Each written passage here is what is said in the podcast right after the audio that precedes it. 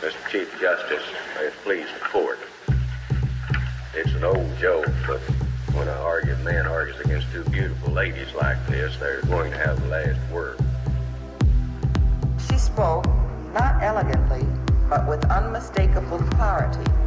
She said, I ask no favor for my sex. All I ask of our brethren is that they take their feet off our necks.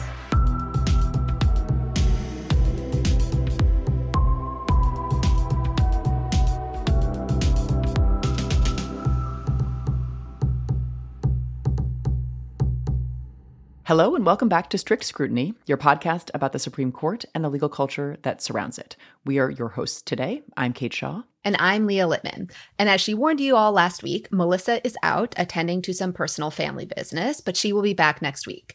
And we are at the start of what is very likely the last week of the Supreme Court's term, the last week of real work before the justices, or at least some of them, head off on whatever jaunts their favorite billionaires have in store for them. And they saved most of the biggest opinions of the term for last, which means we'll likely be bringing you some emergency episodes later this week, but we did get some opinions last week, and there's a lot to talk about, even without the term's very biggest cases. So here's the plan.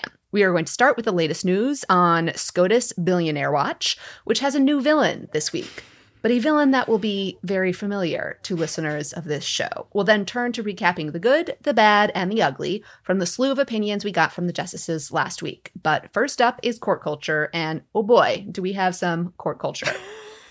we could not start anywhere but with the Wall Street Journal pre-buttal by one Sam Alito. He is the new villain of this news cycle, but not new to our listeners. We're going to use, I think we're going to try unveiling some new nicknames as a result of the events of this week. But for those of you who missed it, Sam Alito wrote a Wall Street Journal op ed pre-budding a ProPublica story about him accepting and not disclosing private jet trips from a hedge fund billionaire who had, you guessed it, business before the court, and also getting some free lodging from conservative mega donors along the way, all of which was arranged by Leonard Leo. And you did hear that correctly. Like the messy bitch from New Jersey who loves the drama he is the drama, has really outdone himself this time. I think he's basically become a full time content creator for the pod. Um, Kate, I know you might not understand that word, but on all the reality television shows you don't watch, uh, that is the primary occupation of the reality TV contestants, content creators. Okay, so I you know, context clues helped me understand the phrase you just said, but that's actually a job that people like identify themselves as having. It is. They're content creators, and apparently okay. so Sam. I love this concept for him and for us. So let's set the scene a little bit. On Tuesday evening, the Wall Street Journal posted an op ed by Samuel Alito identified as, and actually, an Associate Justice of the Supreme Court, that was precipitated by ProPublica emailing the Justice some questions about a story they were planning to run, and specifically a story about a free private jet trip to Alaska the Justice received from the hedge fund billionaire whose case the Justice subsequently heard. And the story was also about the awesome salmon fishing vacay they took together. But the bottom line of the op ed is that Sam Alito would like you all to know that all of this is no big deal because one, the personal jet seat would have been empty if Alito hadn't taken it, which basically means it doesn't count. And two, the lodge that Alito stayed at for free hadn't even been renovated. And while they may or may not have served wine, who can recall if they were served wine, it definitely did not taste like $1,000 wine. And he would fucking know, you pores. Um, I just love the, the like I can't commit to one argument. One is they didn't serve wine, and two, it wasn't a thousand dollar wine. and I just I can't believe an editor, a spouse, no one in his orbit was like, Sam, I feel like you should probably commit to one of these two defenses either no wine or definitely not a thousand dollar wine. But he sort of hedges. But I think this is the world that Sam Alito lives in where no one actually questions yeah. or criticizes him and tells him, everything you're doing is awesome, right? Including this argument on the alternative. Maybe I wasn't served wine. If I was, it certainly wasn't good enough to remember, which means it wasn't a thousand dollar bottle. So instead of acting like a normal person and responding to the questions, you know, that ProPublica sent him, or having, let's say, the Supreme Court's Public Information Office respond, Alito decided to run off to the Wall Street Journal and preemptively post a response to ProPublica in the more ideologically friendly op ed pages of the Wall Street Journal, obviously showcasing the kind of even handed, impartial, and neutral behavior we've come to expect from Sam. And just in terms of context for Supreme Court justices running to the Wall Street Journal editorial page, I had somehow memory hold, although I know Leah, you had not, that after Brett Kavanaugh's literal temper tantrum in front of the Senate Judiciary Committee, the Wall Street Journal gave him space to write an op ed titled and I went back and looked at this and I thought this was like an onion hit and not exactly the journal. but the headline is I am an independent, impartial judge. And in those paragraphs that they gave him, he concedes that, quote, I was very emotional last Thursday, more so than I have ever been.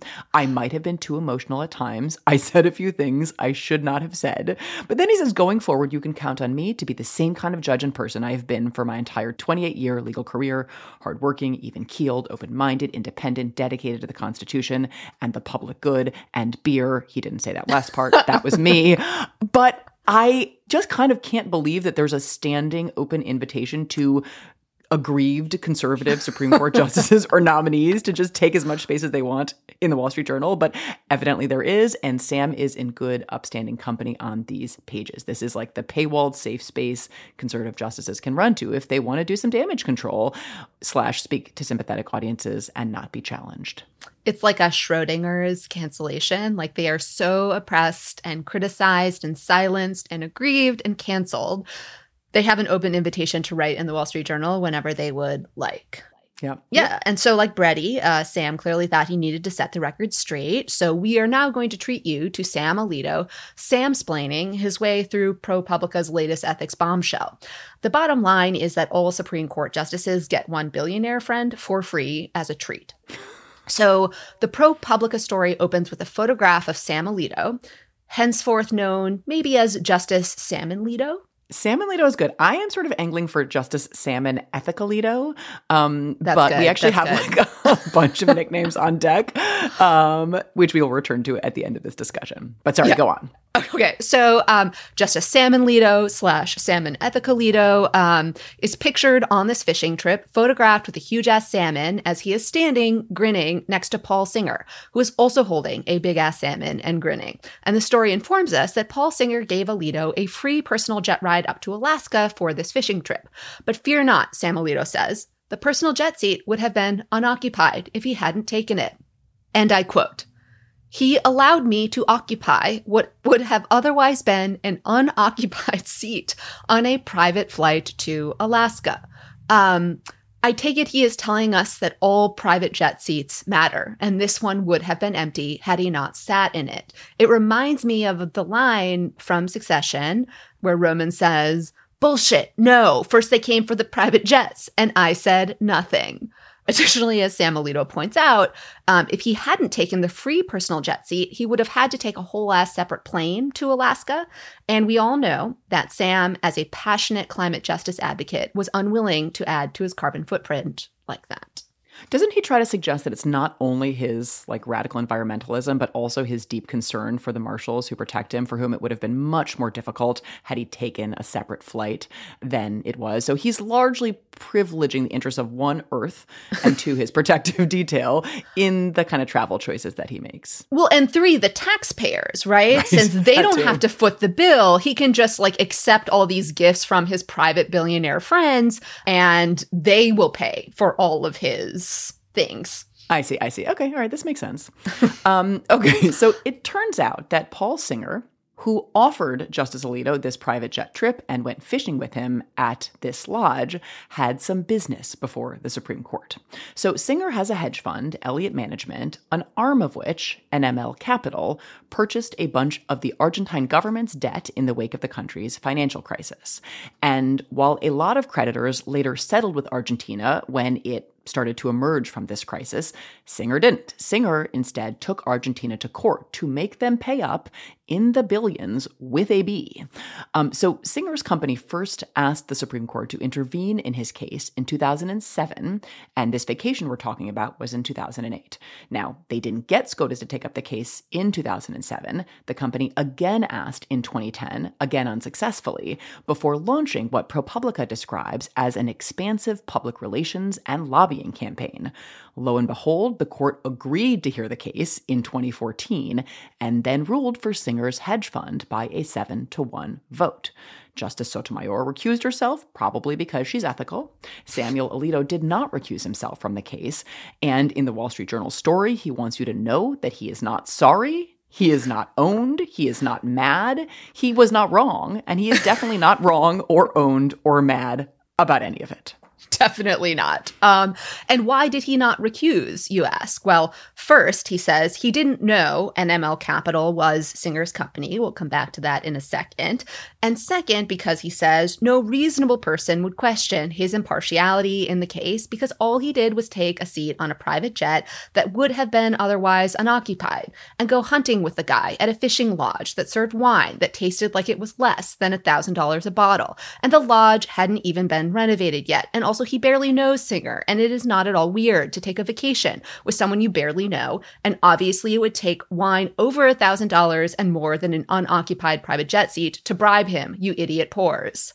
This op ed is probably now going to appear in dictionaries as an entry under the Streisand effect because it was hard to imagine like a better kind of, I don't know, bat signal for the ProPublica story or a way of ginning up interest in it than this Sam Alito op ed because all of us read the op ed and waited like as the hours ticked by before the actual ProPublica story dropped, just on the edges of our seats. And I'm sure people would have read the ProPublica reporting anyway, but this had to juice the numbers and the general interest. So nicely done, Sam and your PR team. Back to Sam's defense of his obliviousness about the fact that NML Capital was even Singer's company. Okay, he says, How was he to know that NML Capital was Singer's company? He writes in the op ed I have voted on approximately 100,000 certiorari petitions. The vast majority receive little personal attention from the justices because even a cursory examination reveals that they do not meet our requirements for review totally irrelevant because yes. the case was granted for full review by the court. The logic does not even a little bit apply. And once the case was granted, how did his chambers not take the step of running an ethics or conflict check to figure out whose hedge fund it was? Come on. I mean, as the New York Times reports, Mr. Singer's connection to this case, which was captioned Republic of Argentina versus NML Capital, was widely reported. A Forbes article covering the decision had the headline Supreme Court hands billionaire Paul Singer a victory over Argentina. An article in the New York Times noted that the parties to the case included NML Capital, an affiliate of Elliott Management, the hedge fund founded by Paul Singer. Now, I want to be honest, this is not my world at all, but we have heard from multiple people since this story broke that absolutely everyone who follows kind of hedge fund world knows that NML is synonymous with Paul Singer, and it sure seems like Alito would have known that. But his defense seems to be that he just accepts free private jet rides all the time from guys he doesn't even know. and this is slightly and interestingly different from Clarence Thomas's defense, which is that he only takes free private jet rides from close personal friends. Obviously, either one is fine, but we want to just like be really faithful to the specific argument made by each of these justices. Yeah, I also just wonder like why Sam Alito thinks that strangers are just offering him free personal jet rides. I mean, I personally have never experienced that luxury. Um, people do, and you just... are genuinely charming and fun. Okay. And Sam, Sam, Alito, Sam Alito, do you think he thinks that's why? I mean, I am certainly curious you know, I I kind of wonder if he experienced this before he was a Supreme Court justice, um, or if you know it dawned on him that there might be some causation slash correlation that once he became a Supreme Court justice, all of a sudden people wanted to fly him around on personal jets. But Alito continues. Even had he known this was Paul Singer's company, no one would question his impartiality in the case because, and I will quote Alito here, quote, I cannot recall whether the group at the lodge, about 20 people, was served wine, but if there was wine, it was certainly not wine that costs a thousand dollars, end quote. Basically, I know what thousand dollar wine tastes like, and this wasn't it. He continues, quote, since my visit 15 years ago, the lodge has been sold and, quote, I believe, renovated. But an examination of the photos and information on the lodge's website shows that ProPublica's portrayal is misleading. End quote. Basically, he stayed at the lodge before it was even nice, and in order to successfully bribe him, billionaires would have to put him up at better places than these shithole rustic lodges that serve Alaskan king crab legs and Kobe fillets. Because the ProPublica story itself provides additional details about this trip, noting that the group flew on one of the lodge's bush planes. I don't even know what that is. I don't know if billionaires offer flights on these things too, but anyways, they flew on one of these bush planes to a waterfall where bears snatch salmon from the water with their teeth. And at night, the story continues, the lodge's chefs serve multi course meals of Alaskan king crab legs or Kobe filet. End quote. I hope the orcas know that Sam is taking their fish. See, this is the kind of threats that Sam is is concerned about. He's going to call you out in his next speech. He's going to call me bullying. uh, this is basically the equivalent of a tank showing up at the Supreme Court. Um, yes, your, your is... invitation to the orcas to take exactly, note. Yeah, yeah. exactly. Free Willy can hear me. exactly. Okay, so a couple more details from the story. One, Sam Alito is in the red jacket there, one lodge worker said as he narrated an amateur video of the justice on the water. And this one was fascinating. So the, the same worker then says, We take good care of him because he makes all the rules.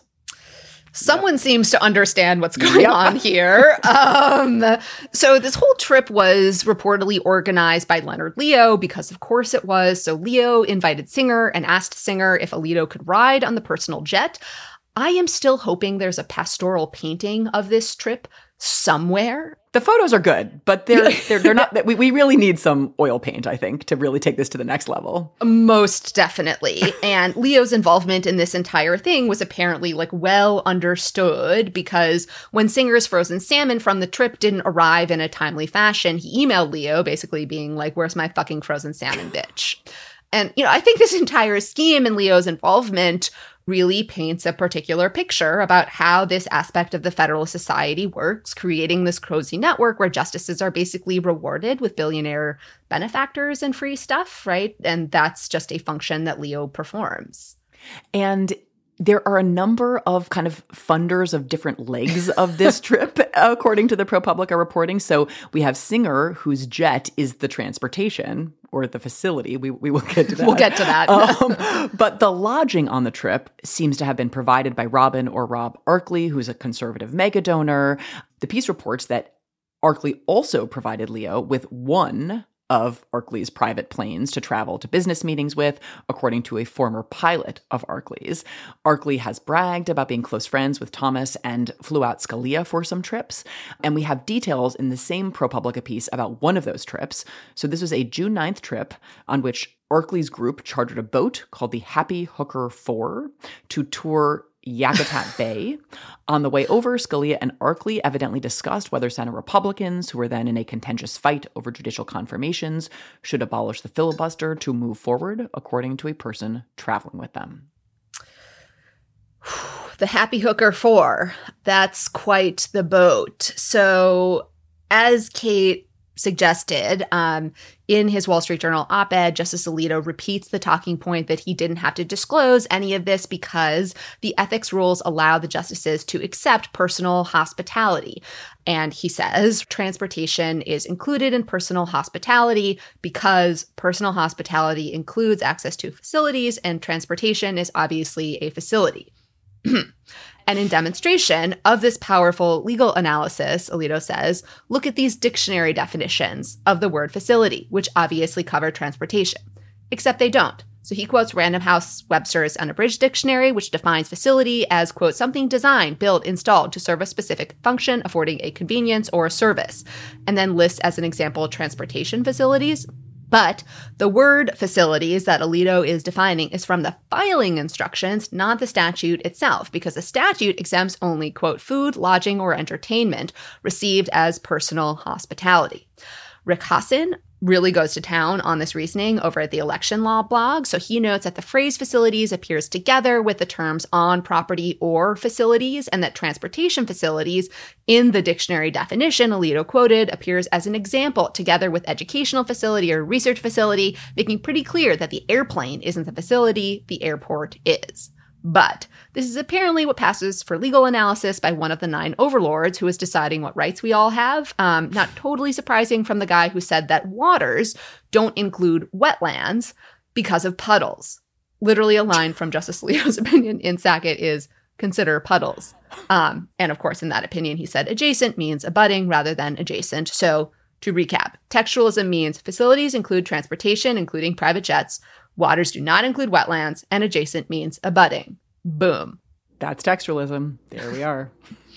I mean, look, Leah, Sam feels under siege and he feels he has told us like the bar is not supporting him. So I am thinking maybe we make him some t shirts. They will cost less than $25 each, so he won't have to disclose them. And we will produce a legal memo explaining that t shirts are facilities. And we will send it along with the t shirts. They're so. t shirt facilities. but also, the facilities aren't the production facilities. The t shirts themselves are Correct. the facilities. So it's yes. fine. Um, okay, so if we do this, what should the t shirts say? One should probably say ProPublica ain't got shit on me. Um, that's one option. Another might be I only take free PJ trips when the seats are otherwise unoccupied. I think those are both really good ideas. Um, I uh, I think I think maybe we'll you know keep workshopping them and yeah. maybe send send some over to Sam.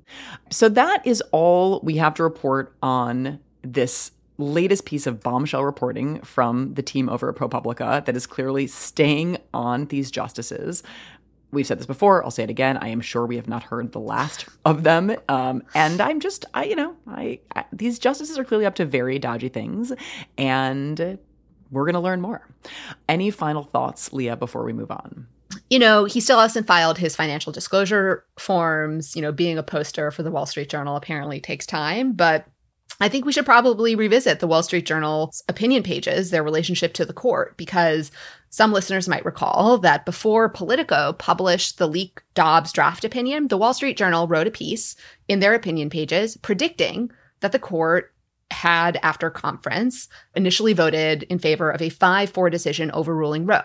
And they also predicted that the opinion would be written by Samuel Alito.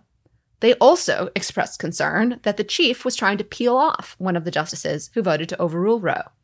Hmm, very curious these latest developments don't shed any additional light on, on, on how they could whether possibly... the Wall Street Journal might have some connections with some chambers to be able to make statements like that. Inside. I mean, we really at the time thought it really does seem like Alito is the source here, but to the extent that anyone harbored any doubt about that, I'm not sure that's warranted at this point. No. The Wall Street Journal also in their kind of caption or preface to the Alito op ed just took some totally gratuitous swipes at ProPublica, describing it as styling itself as an independent nonprofit newsroom that produces investigative journalism. Um, and I just, it, it really does not speak well of the journal's opinion pages. Look in the mirror, Wall Street Journal. Come yeah. Anyway, okay, before we leave the topic, we do need to take one more beat on Leonard Leo because he issued a truly epic statement in response to all of this. And Leah, do you want to just maybe read that last line? Yes, because it appears right in the dictionary next to projection. And I quote This recent rash of ProPublica stories questioning only the integrity of only conservative Supreme Court justices is bait for reeling in more dark money from woke billionaires who want to damage the Supreme Court and make it into one that will disregard the law by rubber stamping their disordered and unpopular cultural preferences, end quote, says Leonard Leo, the guy who literally handpicks Supreme Court justices to disregard the law and impose their disordered and unpopular cultural preferences. And I just have to say that this is the kind of statement that definitely gives me faith that Leonard Leo would pick very neutral, impartial, nonpartisan, and non ideological justices and judges. And he said something earlier in his statement, sort of mocking the idea that any justice would be influenced in their substantive views by a junket like this. And we're not suggesting that anyone on this trip or any of these trips like engage in an explicit exchange of jet rides or salmon for votes. like, definitely not. But to underscore again, I, and I'm not sure how causation runs here, but these guys love ruling, including earlier this term in Ciminelli and Percoco, two cases that we've talked about, that there is really nothing wrong, even with paying large sums of money to government officials, as long as you stop short of actual quid pro quo bribery. And it is just convenient that the interpretation that they have adopted of all the laws is one that would absolve themselves of any wrongdoing. So, do we need some new Sam Alito nicknames? You know, I am still partial to Sam and Alito, Justice Sam and Alito. Um, I like it. Uh, op editorialito. That's pretty good. Alito, right? Uh-huh. Like, those are some other possibilities. And there's the there's the unethicalito or salmon unethicalito, which I still like. Um, and then there's a very long one, but I'm gonna just you know try it out anyway. Um, and this is a little bit of a riff on one of the sentences he had in the op-ed, but um, this information definitely would not cause a reasonable person to believe I decide these cases in a way that is not impartialito. I like it. what about just what about just impartialito? I suppose not impartialito. Justice not impartialito. Extremely impartialito. right. um, okay, and then the last one would be that he, his his new gig is as an opinion columnist for the Wall Street Journalito, which I kind of like too. I, I have to um, say, like, I was basically just howling when I saw the Wall Street Journal op-ed. Like, I was barking with laughter to the point where my dog thought something was wrong with me. It was just out of this world. It just could didn't seem real. It's a little bit like when I re- revisited the Kavanaugh op-ed, yeah, or like this is clearly the Onion, or like an Alexandra Petri column, and no, it's actually what they think is going to help their cause. I guess it's wild. Yeah, Alexandra at the Washington Post did have a column about this that she tweeted out under the headline, Let everyone sponsor a SCOTUS justice. Uh, the column is genius, as is typical. It begins with a line quote, It is a truth universally acknowledged that an American billionaire in possession of sufficient fortune must be in want of a Supreme Court justice. it is one of her best pieces. It calls for people to be able to buy sponsorships on justices' robes, which I personally think would greatly enhance opinion announcements. like we would all say, writing for five justices, Justice Alito and Koch Industries conclude that the EPA can't regulate wetlands because water isn't always wet and puddles. Um, and also consider puddles. Yep. Right. Yeah. exactly.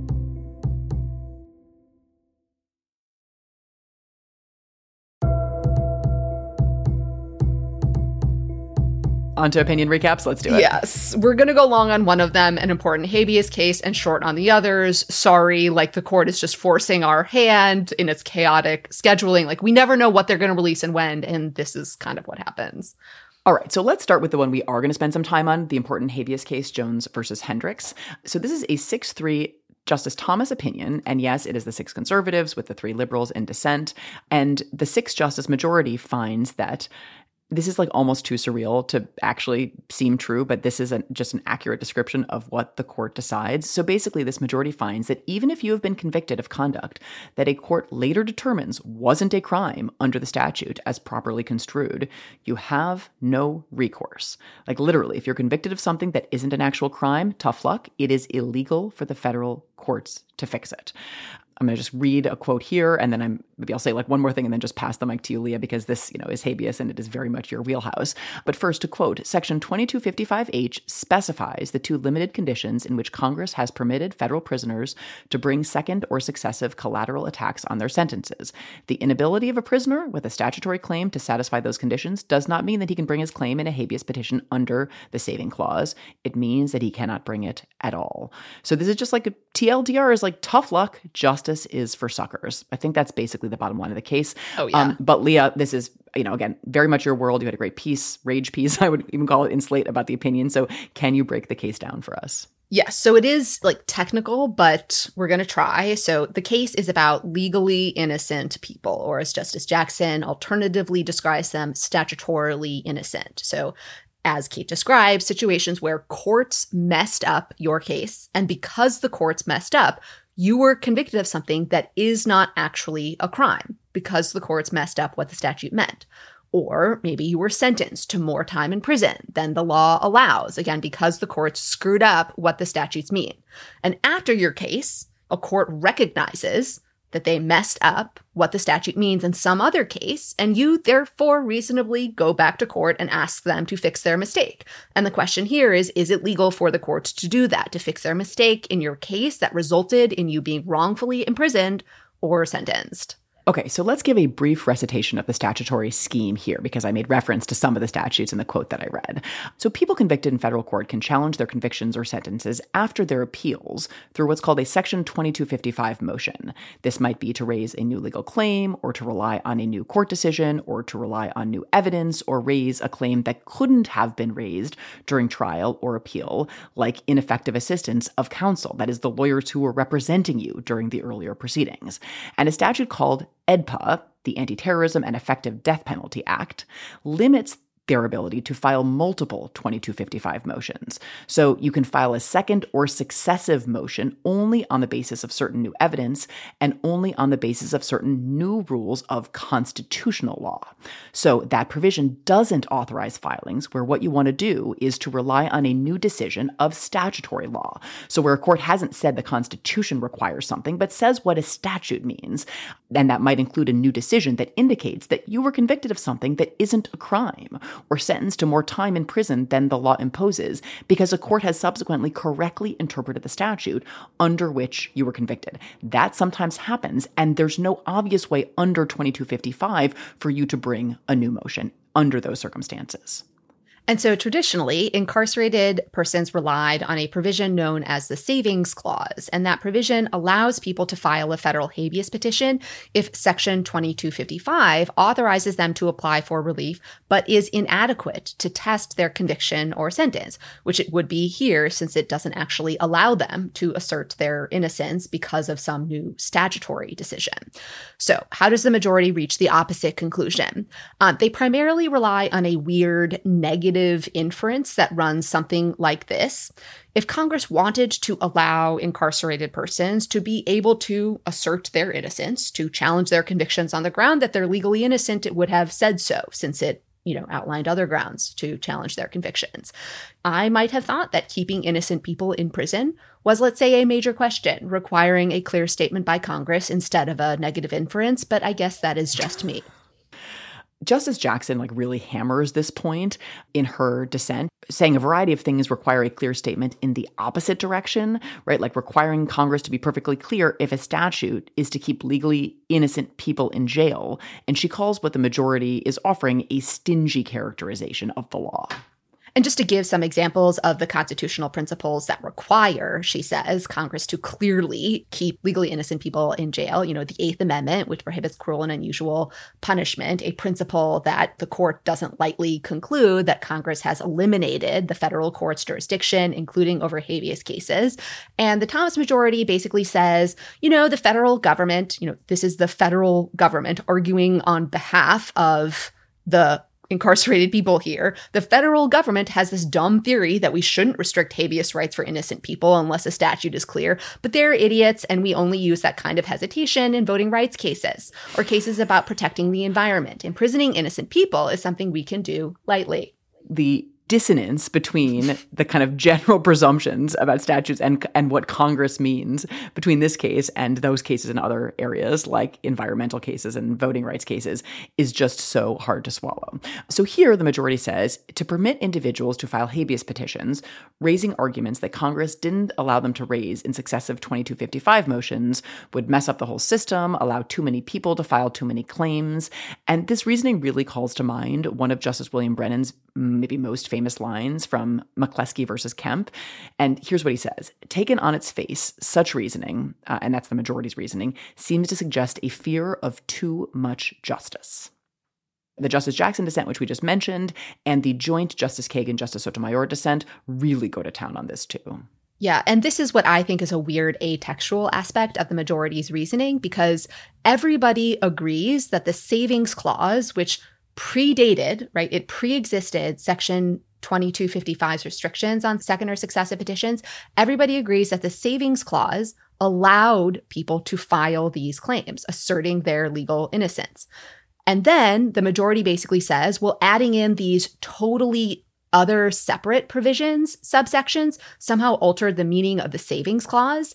And whatever that is, like it's sure as fuck not textualism because it's not about the meaning of the language in the savings clause. They just i mean if congress had just thrown a facilities into the statute i feel like things would have been just much clearer. But really it's like it's basically innocent facilities innocent facilities kate let's be fair. That's right.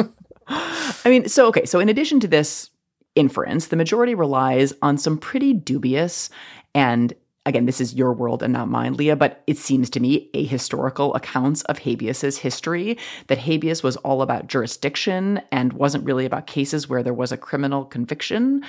And the reality, I think, is just orders of magnitude more complicated than the majority suggests.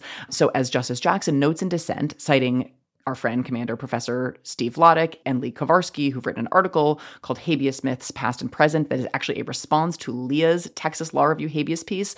The history is far more complicated. Justice Jackson, we should say, also cited Leah's 2018 Virginia Law Review piece, Legal Innocence and Federal Habeas. And I think both the kind of implicit citation to your Texas piece through the Vladeck Kovarsky citation and the explicit citation to your Virginia piece are like basically the silver linings in this truly awful opinion. I am currently wearing my Justice Jackson All Rise pin because this was just an incredible dissent. Yes. So, as Justice Jackson also noted, a bunch of sources. Basically, all of the pertinent sources were indicating that the majority should not reach this result, including the statutory history, its design, context, and structure, which, as Justice Jackson describes, you know, the savings clause expressed a congressional intent to maintain an equivalence between what an incarcerated individual could claim before and after the limitations on second or successive petitions were adopted. And instead, the majority does basically the opposite of what Congress set out to do. She also points to the case law proceeding EDPA's enactment. We already mentioned the clear statement rules and constitutional concerns. She identifies, and the majority responds basically, there are no constitutional concerns with imprisoning the innocent, to which Justice Jackson responds, I am also deeply troubled by the constitutional implications of the nothing to see here approach that the majority takes with respect to the incarceration of potential legal innocents. Alas, here, Neil Gorsuch and the habeas trolls have done it again. You know, it was Justice Gorsuch's historical musings that put this historical theory of habeas into a majority opinion for the court for the first time. And the court has subsequently picked it up and ran with it. All of this I know sounds a little bit technical, but the implications are truly ghastly. So we're going to read a bit more from some of the dissents. And once again, there were the two dissents, a joint one by Sotomayor and Kagan, and not like one authored and the other joined. This was without a single identified author, so they're identified together as the author of the opinion, and that's pretty unusual. Um, and then there's a separate lone dissent by Justice Jackson.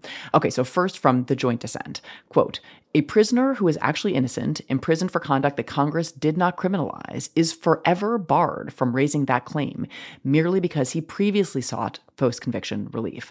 It does not matter that an intervening decision of this court confirms his innocence. By challenging his conviction once before, he forfeited his freedom.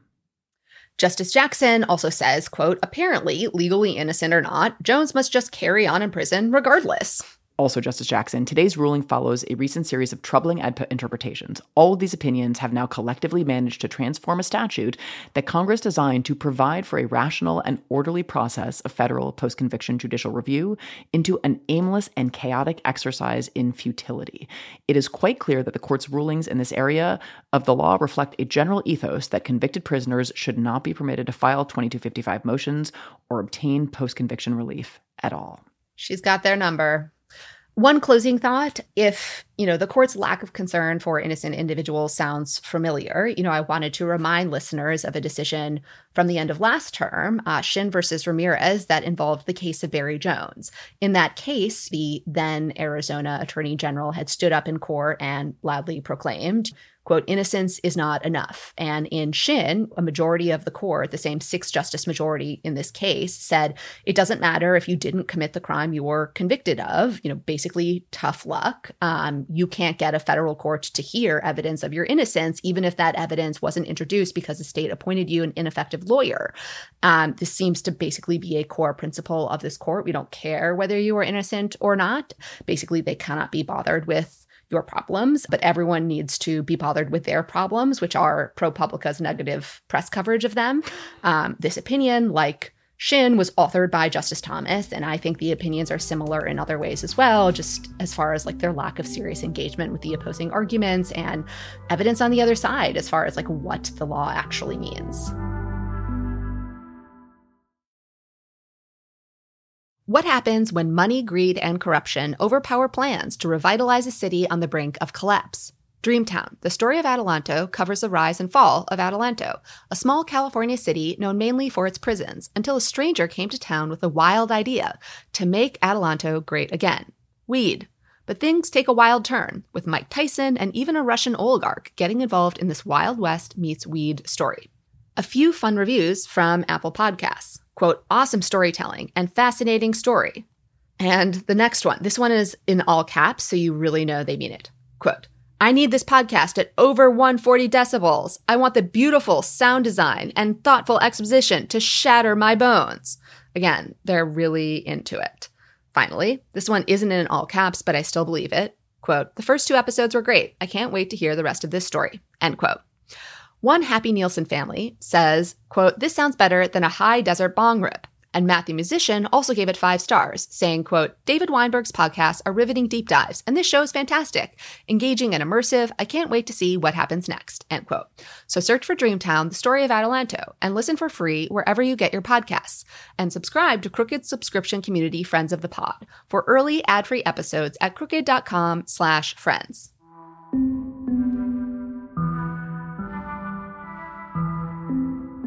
Okay, so we got a bunch of other opinions last week, so let's maybe tick through them a little bit more quickly. Um, and the next one we wanted to talk about was Arizona versus Navajo Nation, which was a 5 4 opinion by Justice Kavanaugh siding with Arizona and against the Navajo Nation. So the case involved the nature and scope of the nation's water rights under an 1868 treaty with the federal government. And in brief, the five member majority in the Justice Kavanaugh opinion held that while the treaty with the Navajo Nation implicitly reserved water rights to the nation, the treaty did not require the United States to take affirmative steps to actually provide for those rights or to facilitate their exercise. To understand the stakes of the case, I um, just wanted to remind our listeners of really great reporting done by Lawrence Hurley for NBC and Matt Ford of the New Republic about the water crisis facing the nation. The nation's brief had described how something like 30% of the nation's members, or roughly 170,000 people, do not have access to running water, forcing them to find it at considerable cost and effort. And the brief continues this contributed, you know, they say, to higher COVID death rates on the reservation. So the Kavanaugh opinion siding with the federal government is short, maybe like 13 pages. And that in and of itself, I think is not problematic, but I did think it was pretty cursory considering how important the case is. So there's huge impact for the, you know, 170,000 members of the Navajo Nation who live on this reservation. Um, and also I think more fundamentally for our understanding of the nature of the relationship between tribes and the federal government, which the opinion seems to say is a trust relationship. This is a sort of core feature of federal Indian law, but the opinion also seems to suggest like only to a point and yet there was just this like kind of pretty dismissive discussion of the key arguments brought by the nation in the case and Justice Gorsuch wrote a dissent for himself and the three Democratic appointees. In the case, the question was really since the treaty does reserve water rights, like what, if anything, does the United States have to do to make those rights a reality. And the Kavanaugh majority rejects the idea that the United States has to take affirmative steps to secure those rights. The Gorsuch dissent says that's not really what the nation was asking for. He said they just wanted the United States to identify what water rights it holds for them. And to the extent the United States had misappropriated the water, then to formulate a plan to stop doing so. And the Gorsuch dissent is about two times as long as, you know, what you know was a pretty short Kavanaugh opinion. Another area of disagreement between the majority and the dissent was just about how to interpret treaties with tribes. Um, so the Gorsuch dissent would have applied, among other things, the so called Indian canon to interpreting treaties. That canon counsels in favor of interpreting ambiguous text to favor tribes. Um, Justice Gorsuch also takes a very pro context, that is, pro considering context approach to interpreting the language, saying basically you have to have a clear view of history and the purpose and context underlying all of these agreements in order to understand like how this case should be resolved. Yeah, that's one of the things I found frustrating about the kind of shortness of the Kavanaugh opinion. Like, there's no context and there's no history. They're just like, right. we plunge right into the present dispute, brief mention of like a little bit of the language of this little 1848 history and a language of the 1868 statute, and like, boom, we're kind of done. Um, and the history, as Gorsuch shows, I think is really, really significant. And the dissent in general, I think, continues Gorsuch's pattern of really remarkable writings in federal Indian law cases. So, this is the closing to his dissent. Uh, he writes, if there's any silver lining here, it may be this. As they did at Bosque Redondo, they must, they, meaning the Navajo Nation, must again fight for themselves to secure their homeland and all that must necessarily come with it. Perhaps here, as there, some measure of justice will prevail in the end. This decision also continues another pattern we discussed on the episode with Rebecca Nagle about the ICWA Indian Child Welfare Act decision, and that is the wild swings back and forth on federal Indian law we have seen on this court and may continue to see. You know, you think back to McGirt versus Oklahoma, you know, finally enforcing treaties with tribes and recognizing that reservations remain. From there, you had Castro Huerta versus Oklahoma, suddenly saying actually states do have authority over crimes involving Native people on Native lands, despite what John Marshall may have said to the contrary. And then you had the ICWA opinion, right, reaffirming congressional power and states' lack of authority over Native American affairs and relationships with tribes and nations. And now this.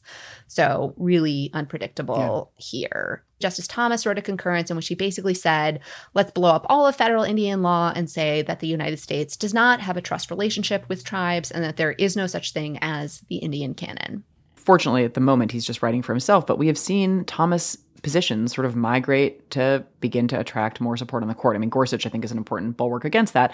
But, you know, you could be able to get to five on some questions without Gorsuch. And so I do think that's that was a very alarming concurrence to my mind. Um, okay, two other cases we are not really going to cover, but we'll just briefly mention. The first was Pugin versus Garland, uh, a 6 3 opinion holding that offenses, quote, relating to obstruction of justice, unquote, uh, can occur even if there isn't a pending judicial proceeding or investigation that is being obstructed, and that non citizens can be removed when they are convicted of those crimes. So, this is another Kavanaugh opinion. Gorsuch dissents with Justice Kagan and Justice Sotomayor. A slightly odd lineup um, because you had Justice Jackson actually on the other, you know, with the majority on the other side from Gorsuch and the other two Democratic appointees. And Jackson wrote a short solo concurrence in which, you know, she basically repeated the point. This is a you know something she has returned to again and again that really what mattered here was what Congress intended or wanted with respect to this statute. And she just saw a lot of evidence that the majority's reading of the statute, and evidence not just in the words of the statute, but contextual and other evidence that the majority's reading is the one that Congress wanted. And so that's how she voted. One other quick note of an opinion is Yegiazaryan versus Smagin. Um, that was a 6 3 opinion on when plaintiffs can file civil RICO cases. RICO just refers to the Racketeer Influence and Corrupt Organization Act, and it's about when plaintiffs can file civil RICO cases based on a domestic injury. Justice Sotomayor wrote for a majority that a plaintiff establishes a domestic injury where the circumstances surrounding the injury sufficiently ground the injury in the United States. Justice Alito dissented together with Justice Thomas and Justice Gorsuch. Okay.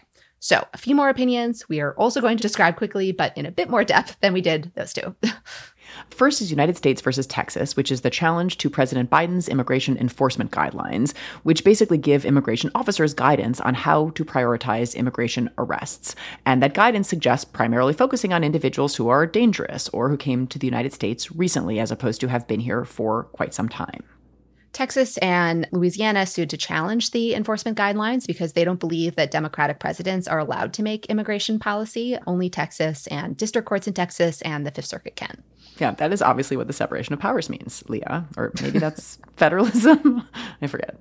Both. I think that's both. Constitutionalism. Constitutionalism. Right. Um, okay. So the theory of injury in this case was the state's outlandish claim that these immigration enforcement priorities would somehow affect immigration and that, you know, altering immigration would affect the states. So, eight justices concluded that the states did not have standing. And just to refresh listeners' recollection, standing requires plaintiffs to show that they have been or will be injured, that is, harmed, um, that the injury was caused by what it is they are challenging, and that a judicial decision would fix their injury. So, any guesses as to which justice thinks that speculative claims by Republican led states about too much immigration create an injury that allows district courts in Texas to order Democratic presidents to enforce immigration law? Probably shouldn't have uh, taken you that long. um, so no, I was literally, I was fishing. I was, I was, I was looking for a sushi joke of some sort, and it was just, it was, it was, it was slow to come to the lips. But, but, but our favorite fisherman, Sam. But here it's, it's not. He's not. It's not like salmon unethicalito or salmon not impartialito, but rather Sam xenophilito. Because well, it might be it Sam not impartialito, right? In immigration cases, it's right? A different kind. That, it's a different, different kind of, sure, yeah, yeah impartialito. But yes, impartialito maybe. Xenophilito, definitely. Yeah, it was him. For sure. But he had to file a dissent because if no one filed it, then the space would remain empty. So he had no choice but to fill it. For, for the taxpayers. Right. and the Earth. Uh, and the Earth. the Earth, wanted him to file this dissent as well. So the principal majority opinion was by Justice Kavanaugh. Uh, joining him in full were the chief and the three Democratic appointees. They all concluded that there was no standing because there was not a historical tradition of courts being able to order presidents to take enforcement actions in immigration proceedings, which seems almost too obvious to require saying, and yet. um, so, but they just basically say this isn't the kind of case federal courts have traditionally heard, and the states here lack a judicially cognizable interest. So great that this insane suit goes away, and great that it goes away on standing grounds. I didn't love that we now get no. kind of history and tradition stuffed in our faces, not just when it comes to our substantive rights, but also now in the standing analysis. I mean, there's lots of like lines from earlier cases that reference tradition, but there definitely is not a single standing case that seems so fixated on history and tradition as this one. So here we are. Joy. Um, yeah. So the three other Republican appointees wrote separately. Justice Gorsuch had a concurrence agreeing there was no standing that was joined by Justice Thomas and Justice Barrett. And these three took the position that the relevant federal laws here did not permit the remedy that the district court had ordered, um, setting aside the guidelines and ordering enforcement of certain provisions. So the concurrence relies on a provision of immigration law that basically limits the extent to which federal courts can issue injunctions, you know, regarding provisions of immigration law. Um, but then it also gestures toward a provision of the Administrative Procedure Act that, you know, has been relevant in several cases because that's a provision that allows courts to set aside unlawful agency actions, and some courts have relied on that provision to effectively order nationwide injunctions. And the concurrence says we're not totally sure this provision authorized the remedy, even assuming that federal immigration law didn't prohibit it. And if that's so, then district courts would lack the authority to do things under the APA that amount to nationwide injunctions. And they, that is the concurrence, therefore conclude that whatever the injury is, a federal court couldn't fix it because it's not redressable, given that the federal court couldn't order this remedy here.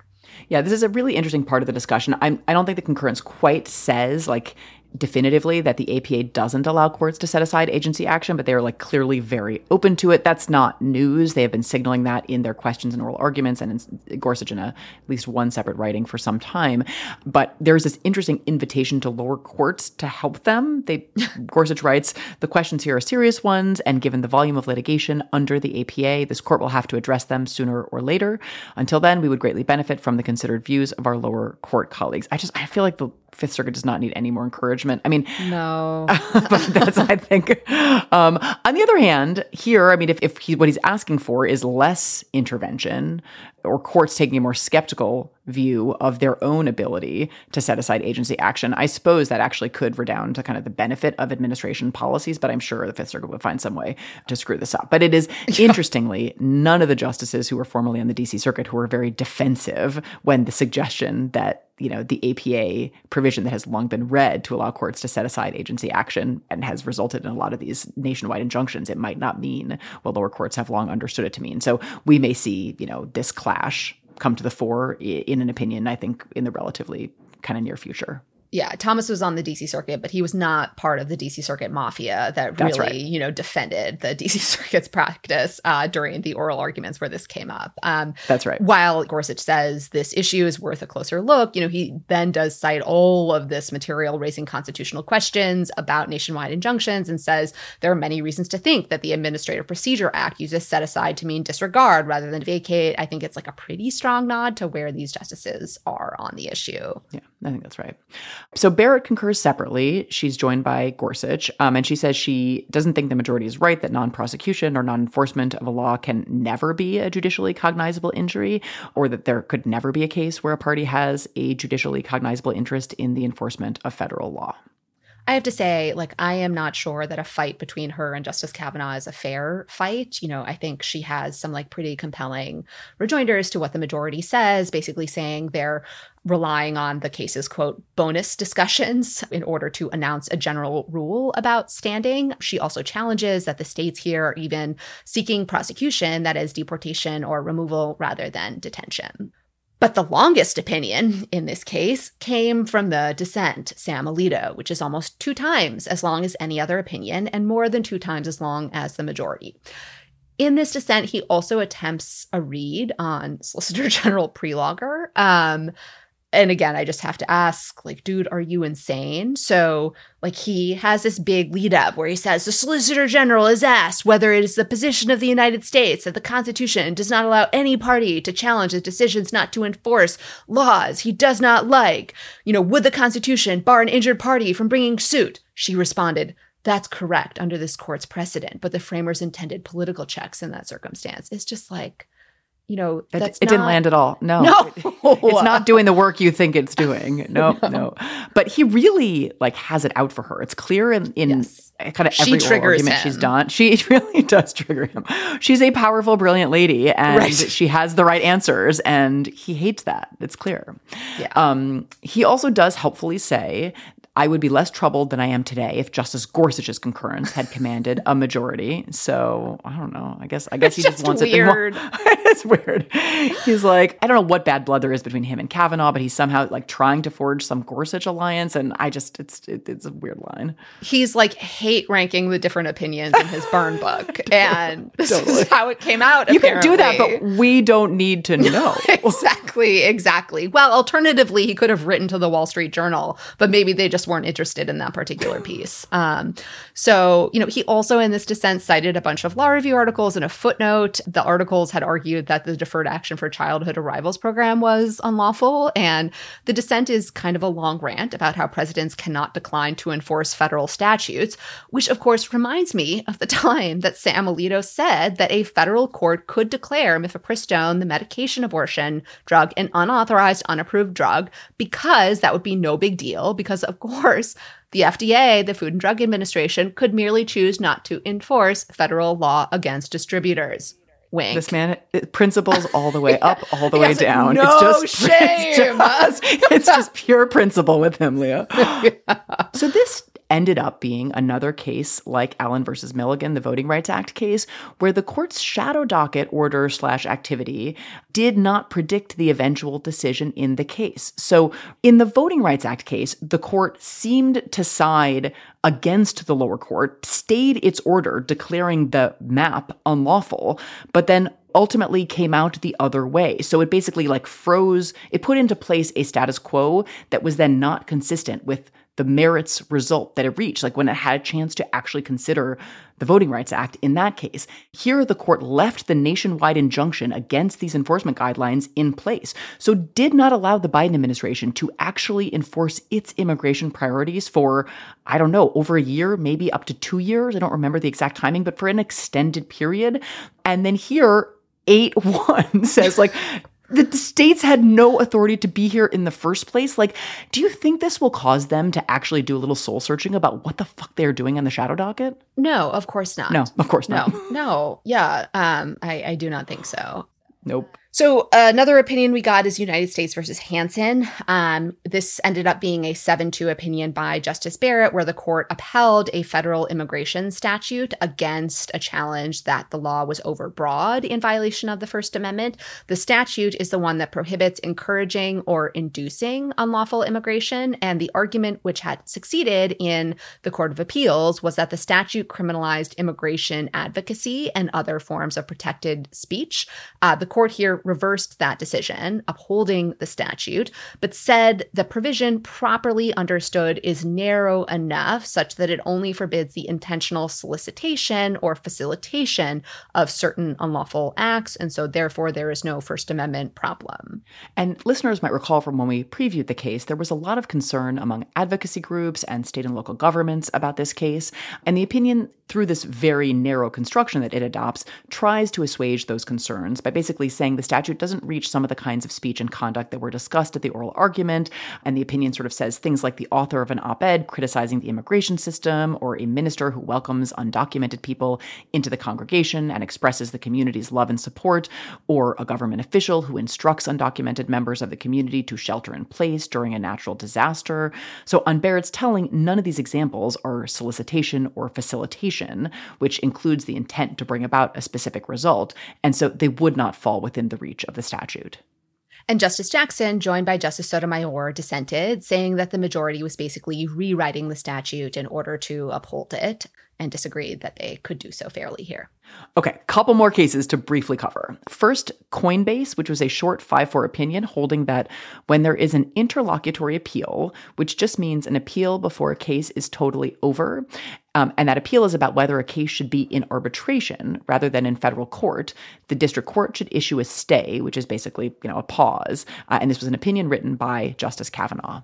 Justice Jackson had the dissent joined by the Democratic appointees, as well as Justice Thomas, who has somewhat idiosyncratic views about the federal law on arbitration, the Federal Arbitration Act. And dang girl, the first part of her dissent, uh, which is the part that Justice Thomas did not join, is just full of zingers. So she writes, quote, the majority opinion waves away these mandatory general stay provisions by jerry rigging explanations for why Congress mandated those stays expressly without doing so. She continues, quote, Given all of this, it is no surprise that Congress's enactments barely figure into the majority opinion. The mandatory general stay rule is so untethered from Section 16 that the statutory text has no role in the court's reasoning. She also cites, I think Thomas joins this part. She also cites If You Give a Mouse a Cookie, which is an excellent book and way better than its many sequels, like If You Give a Pig a Party and Cat a Cupcake and Moose a Muffin, which really go downhill. I love it. Um, the final opinion we got, I do not love. Um, and we'll spend a little bit of time here. And it is Samia versus United States. And it is a confrontation clause case about defendants' right to confront the witnesses against them. This is a 6 3 Thomas opinion that, in my view, is just a disaster, like disaster in its consequences, disaster in its coherence. Um, it adopts effectively a loophole or end run around the Supreme Court's prior confrontation clause opinions that had protected confrontation rights by limiting the government's ability to introduce into evidence even redacted confessions of co defendants who do not testify. Because if the co defendant doesn't testify, the other defendant can't cross examine them. So I'm just going to explain those terms for a second because they might be a little bit hard to follow. So these are circumstances where you are trying trying two defendants or multiple defendants, co defendants, at the same trial. But one of the defendants chooses not to testify, and that defendant also happened to confess. And so the government wants to introduce into evidence that confession, and it is a trial where all of these people are sitting at the table. And so if you introduce the confession, the defendant doesn't have the opportunity to cross examine the person who made that confession if they choose not to testify. And that would seem to be in violation of the defendant's confrontation clause rights. So, an earlier Supreme Court case known as Bruton had said that the government cannot introduce confessions that name one defendant if the confessing defendant doesn't testify. And that includes situations where a court tells the jury to ignore the confession in the case of the defendant who didn't actually confess because, you know, the confessions are just so damning that even if you give the jury a limiting instruction, it's just not going to work. And then subsequently, in another case, Gray, the Supreme Court had said the government also just can't slap a blank space over the name of the defendant to introduce the confession of the non testifying co defendant because, again, it would just be so obvious who the redaction was referring to. Okay.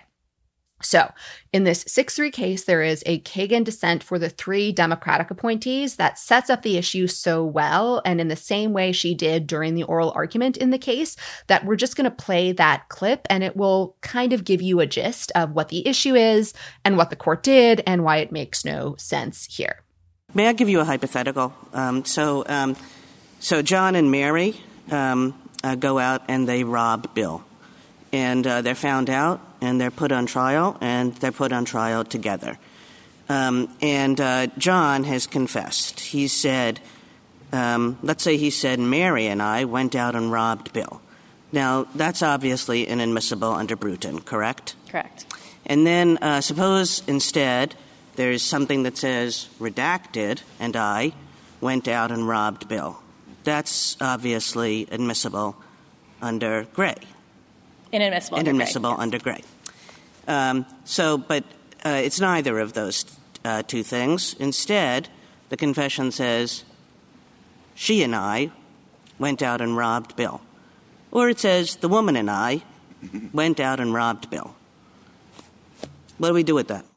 I mean, so I mean, eh, you're saying that, well, you know, look, I mean, the, the court could try to do something about that. Suggests what the issue is, right? Is that in in in the hypothetical I gave you, and it's a stylized one, um, uh, for sure it is, but um, it's just as good to say the woman and I went out and robbed Bill as it is to say Mary, the person sitting on my left, went out and robbed Bill in that in that case, right? It does the same thing. It identifies the person. So, in this 6 3 opinion by Justice Thomas, the court said the government can do that. That is, they can admit a confession that says effectively, she and I robbed the bank. Or they can admit a redacted confession like that, that maybe provides some details about the person named in the confession who's redacted that pretty clearly identifies the co defendant. Like here, the fact that the person described in the confession had lived with the non testifying co defendant, right? It pretty clearly indicated them. And this ruling effectively guts the Supreme Court's prior case in Bruton because if police prosecutors can replace a co defendant's name in a confession with a phrase like someone else or a woman, you know, the court is saying that doesn't directly implicate the other defendant. So there's no Sixth Amendment violation, even though the government couldn't just put a stamp or a redaction over the defendant's name. And it doesn't matter like how many other defendants are sitting at the co-defendant's table. So that is what the court did here. And as Justice Kagan writes, so how does the majority reach a contrary result? The majority distorts the distinction between directly implicating and indirectly implicating beyond recognition when applying it to the facts of this case. In one blink and you miss it paragraph of analysis, the majority holds that the confession does not directly implicate Samia for two reasons. It was redacted to avoid naming Samia, and the redaction was not akin to an obvious blank or the word deleted. But she notes that this court has already made clear that the first fact is not dispositive, since a confession redacted with a blank space also avoids naming the defendant, yet Gray held that impermissible. So that leaves the fact that the placeholder used, e.g., the other person, was neither a blank space nor the word deleted, but that distinction makes nonsense of the rule, as the John and Mary examples make clear a confession that swaps in a phrase like the other person for a defendant's name may incriminate just as powerfully as one that swaps in a blank space. And of course, I have to say, I've got a blank space, baby, and I'll just write in the other person and eviscerate your confrontation clause rights in the process. Um, Don't do you think this was a subtle Taylor reference? I mean, you know, I am obviously always going to think that things are subtle Taylor references. Um, so I'm inclined to say yes. Um, P.S. Taylor, if you're listening, I would like you to repeat Hits Different at the Cincinnati show on June 30th. Um, and Supreme Court, you need to finish up your term well before then um, because I am going to the concert then and you can't fucking make me miss it. So just side note to everybody involved here. Um, the, Leah deserves both of these things. please, please, I want to help you manifest them. I want them so badly for you. It's trying so hard. Um, the end of the Kagan dissent in Samia touches on a theme that I think is worth emphasizing. So she writes, quote, and so one might wonder after reading today's decision whether Bruton is the next precedent on this court's chopping block. The one reason it may not be is that there is now no need for formal overruling. End quote. And Justice Jackson also dissents, writing that the majority's approach inverts the constitutional principles that govern this case. So it's been a mixed bag of decisions the last two weeks, but one thing that has not been a mixed bag is just how amazing the emergence of Justice Jackson's voice and opinions is. Like we've loved watching her emerge from the bench, like as a questioner, and she's phenomenal. But it is just like seeing her in dissent, in concurrences, in the majority. She's like an incredible writer and thinker, and I'm loving that part of this term, even if not every other part of this term. Hear, hear. All right, we'll leave it there, and we will be back with probably a few emergency episodes to drop this week. So refresh your feed regularly. Strict Scrutiny is a Crooked Media production, hosted and executive produced by Leah Litman, Melissa Murray, and me, Kate Shaw. Produced and edited by Melody Rowell. Ashley Mizuo is our associate producer. Audio support from Kyle Seglin and Veronica Simonetti. Music by Eddie Cooper. Production support from Michael Martinez, Leo Duran, and Ari Schwartz. And digital support from Amelia Montooth.